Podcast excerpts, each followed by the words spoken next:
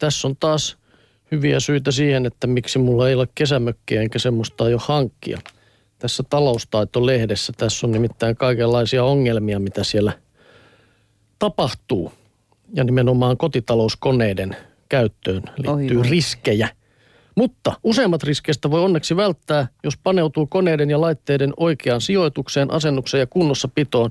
Mutta tämä on just tämä tylsä juttu, että sitten pitää lukea käyttöohjeet. Mitä ne on? Lukeeko Niin, no se on se just se viimeinen, mihin turvaudutaan Ekat, kyllä. mitkä lentää roskiin. No ongelmallisimpia ovat vettä käyttävät laitteet. Niihin jää helposti vettä, joka sitten jäätyessään laajenee ja voi rikkoa esimerkiksi poistopumpun. Ja tässä sanotaankin, että kun mökki jää tyhjilleen, niin astian ja pyykinpesukone pitää tyhjentää vedestä sen käyttöohjeen mukaan. Ja sitten tietysti kytkeä irti sähköverkosta, mutta tämmöistä en ole ennen kuullutkaan, että niitä pitää tyhjentää. miten se tyhjennetään? Se Ehkä se lukee se on siellä, käyttö- se on siellä käyttöohjeessa, joo. Tämä on vähän samaa settiä kuin tämä, että onko ker- kerran vuodessa sun pitäisi imuroida niin kuin kylmälaitteiden nämä taustat.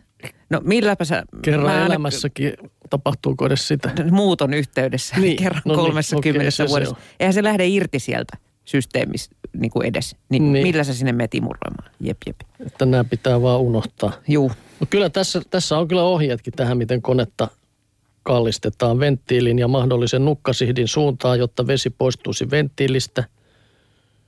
Mutta poikkeuksina ovat kahden tai kolmen venttiilin pyykkikoneet, joissa jää vettä yhteen venttiililokeroon ja tämä selviää koneen rakennekaaviosta.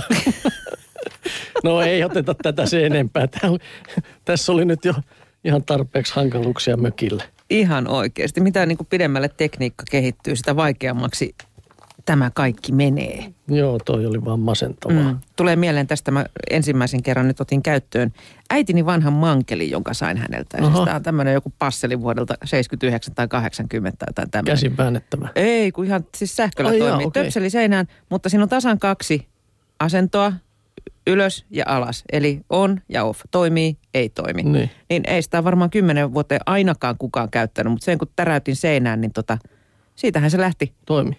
Toimimaan. Ihan kuin ei olisi mitään käyttökatkoksia ollutkaan ja hienosti No se manklattiin. kuulostaa niin yksinkertaista, että ei sitä käyttöohjettakaan Niin. tarvitse sitten. Mutta mitäköhän sitten nykyään, kun nykyajan mankelit Niin, varmaan on no on sellaisia mitä asentoja, toi. että tiedän mitä kaikkea se mankeli Kyllä, tekee. mankeloidaan eri, eri laadut eri lailla. tuohon monitoimimankelimme.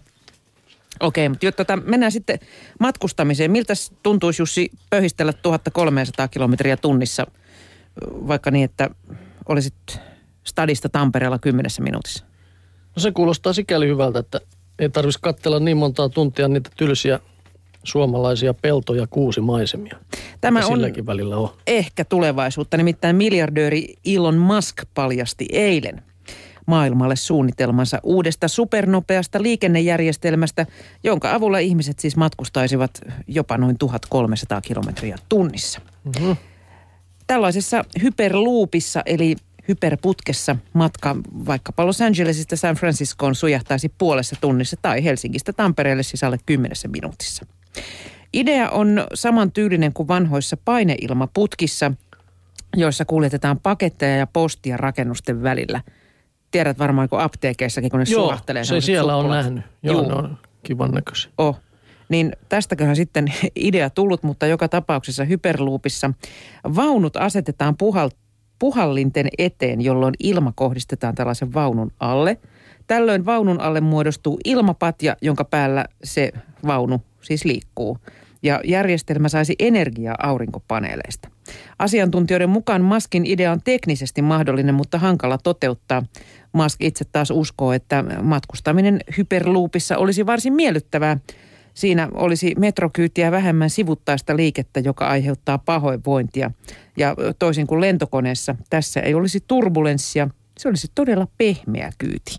Musk vakuutti. Miljardöörillä on varaa ja aikaa unelmoida ja kehitellä. Mitenköhän tällaisen vehkeen kiihtyvyys? Lähtisiköhän se niinku, tiedätkö, tyki suusta vai olisiko siinä semmoinen vähän hitaampi kiihdytys, ettei niinku niskat menisi?